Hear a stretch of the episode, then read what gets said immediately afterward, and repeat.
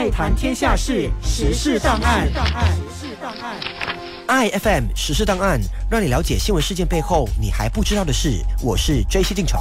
日前，国际奥委会证实，洛杉矶奥组委代表同意让壁球项目连同腰旗橄榄球、板球、棒垒球和棍网球正式被接纳，成为2028年洛杉矶奥运会新增的五个比赛项目。这是壁球第一次成为夏季奥运会的比赛项目。体育界认为，以我国在壁球项目的实力，这大大增加了我国夺得第一面奥运金牌的几率。而我国壁球名宿的 David 则表示，自己一直希望壁球能够进入奥运会，为此努力争取了超过三十年。当时不成功，留下了很多眼泪。今天终于有了回报。一般来说，一旦某个项目被纳入奥运，就会快速增加这个运动的参与人数和媒体曝光，也会有越来越多的赞助商不断提升了收入，让这个运动迅速流行起来。所以，许多运动项目都争先恐后想要被纳入奥运会中。那么，一项运动究竟怎么样才能够成为奥运比赛项目呢？奥运会。大约有二十五项核心运动项目，如篮球、冰球以及田径运动。其他项目则会定期接受审查。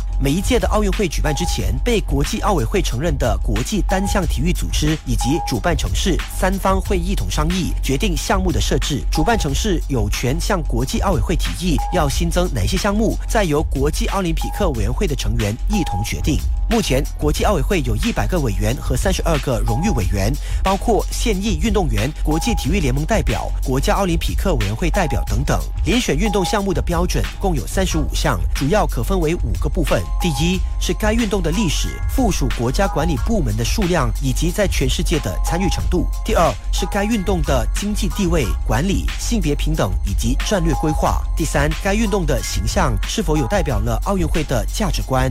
第四，这个运动能够吸引多少观众、赞助、媒体兴趣，以及最优秀的运动员会不会参赛？第五是举办该运动比赛的资源投放，该运动能够产生的收益以及它的经济地位。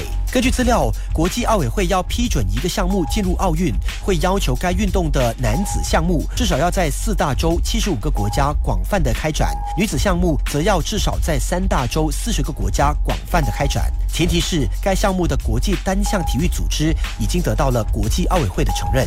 当然，历届奥运会的主办国一般都会提议新增那些能够表现出自身强项的运动项目，或依照自己的体育优势提议新增某些的比赛项目。